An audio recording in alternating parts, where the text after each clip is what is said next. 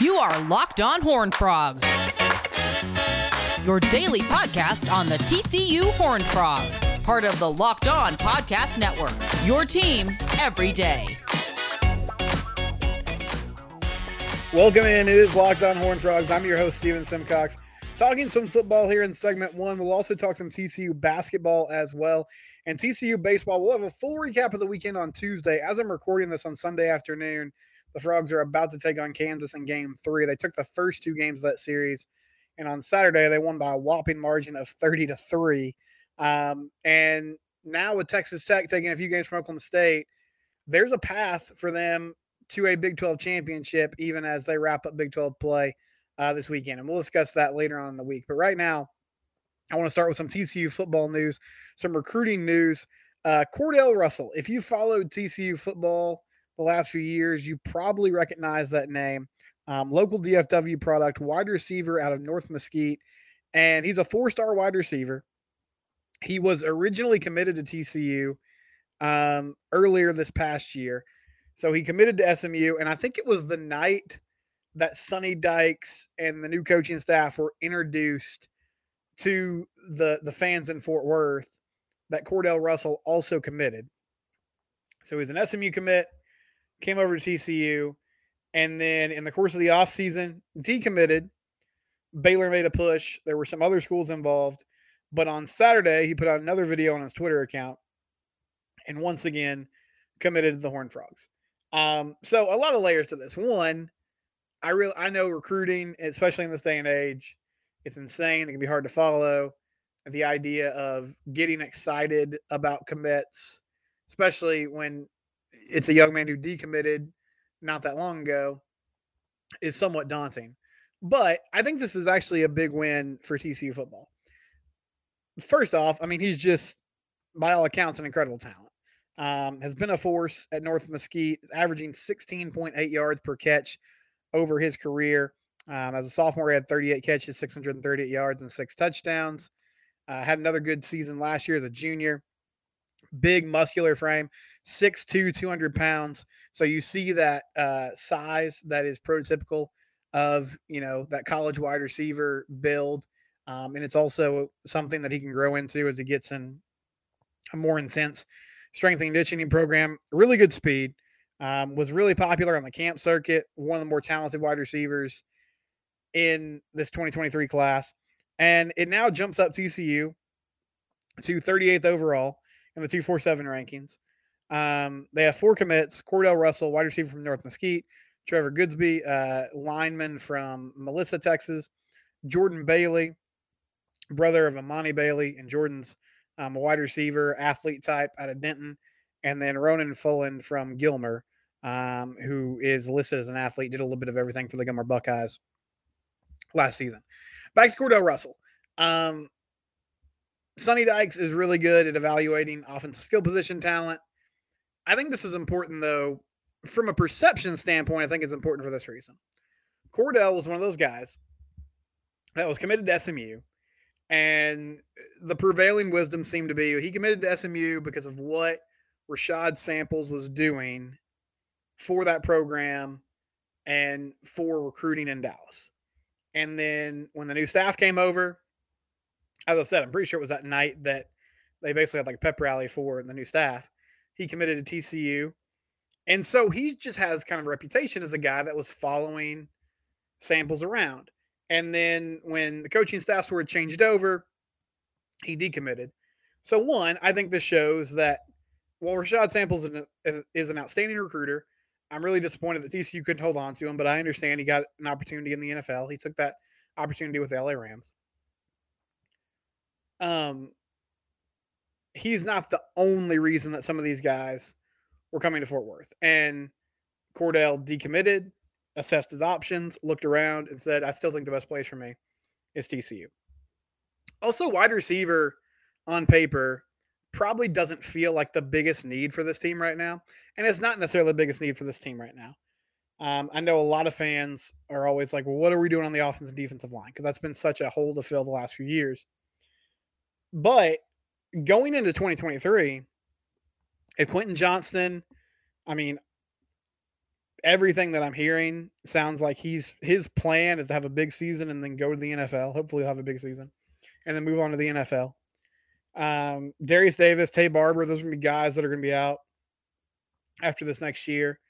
Uh, and then there's some other players I think, you know, that could be gone depending on how the season goes and what their production looks like.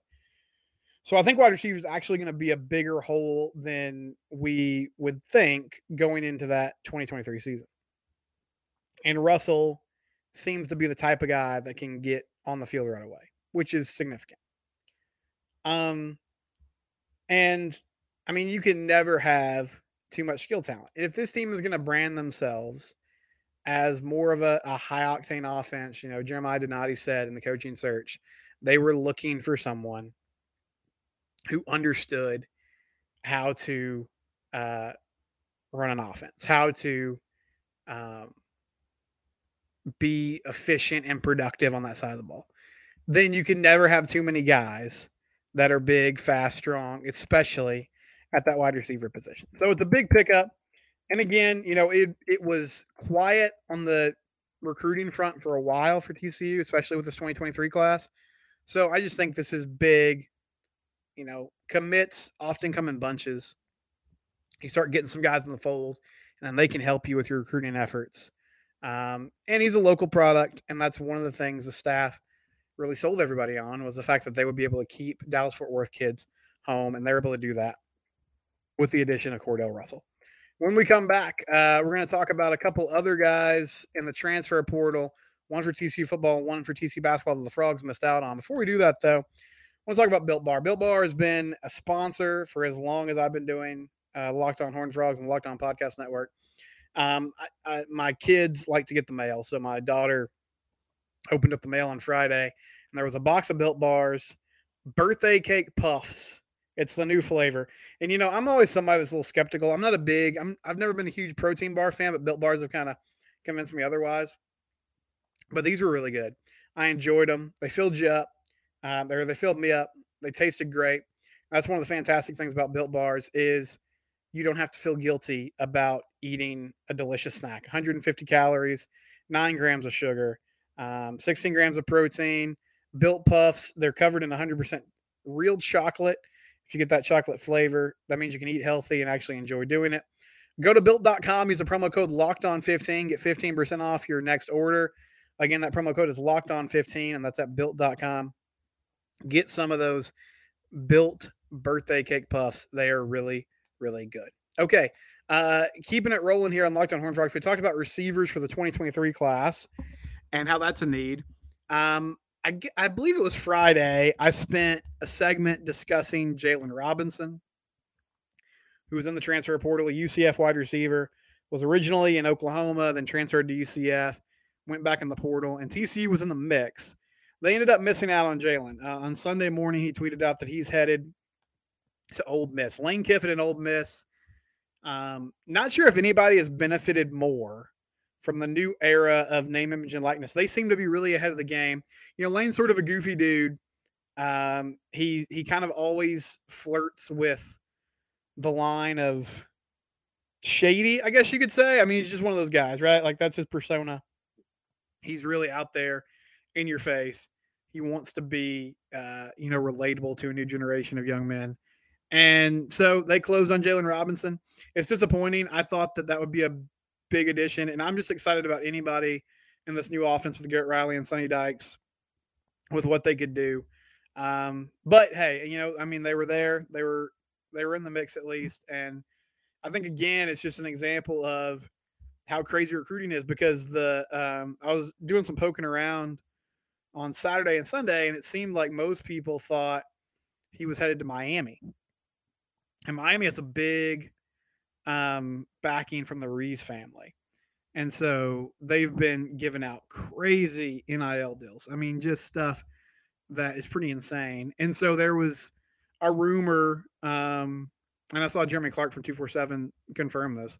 There's a rumor that uh, it's pretty big offer, right? Like it's a pretty big offer he was getting from Miami, but I guess he decided to go to Ole Miss instead.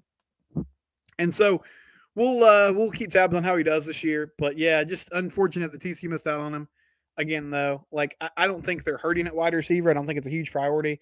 I just felt like it could have been a big lift for this offense to get another player who could plug and play, win some one on one matchups, be, uh, you know, a threat downfield, whoever ends up being the QB.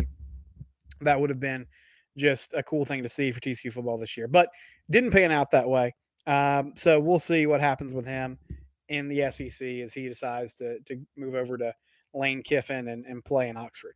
Uh, TCU basketball. So they were after Adam Miller, LSU transfer, and Miller was in the portal for a while. Um, he did visit last week. Ultimately, though, he decided to stay at LSU. And so the Frogs miss out on Miller as a transfer, which is disappointing. I think there's there's a couple things at play here. One, so yeah, it's disappointing on the surface. Now, I feel like it's also important to remember that there's regardless of what happens, this team bringing essentially everyone back is still going to have a lot of preseason attention. They're deservedly going to get um, preseason praise, preseason hype. And so, on one hand, it's like, yeah, they'll be fine. On the other hand, I was starting to really get excited about the potential of just having another score in the mix.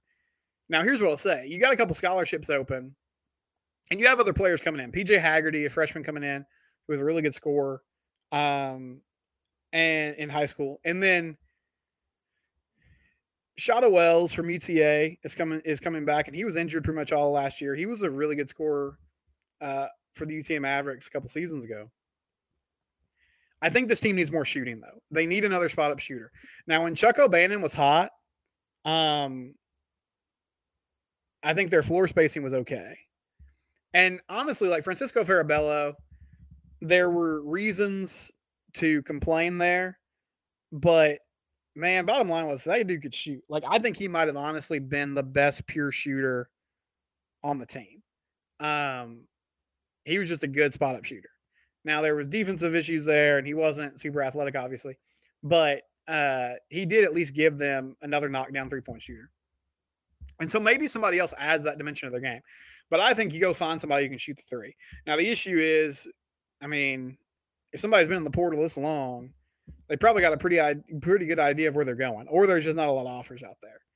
But if they can find someone who can stretch the floor, give guys like Mike Miles and Damion Baugh options when they get in the paint, that will be huge. Because I mean, like Miles is a decent three point shooter, but he's not a spot up guy. Now, if Baugh could add that to his game, that'd be great. But what like Baugh is so athletic and so explosive. What you really want him doing is taking it to the hoop.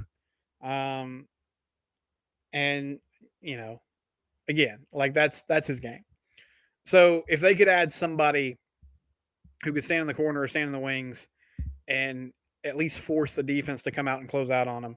That would be big for TCU basketball. But they miss out on Adam Miller. Um, seemed like they were really, you know, pushing hard for that, and it just didn't work out.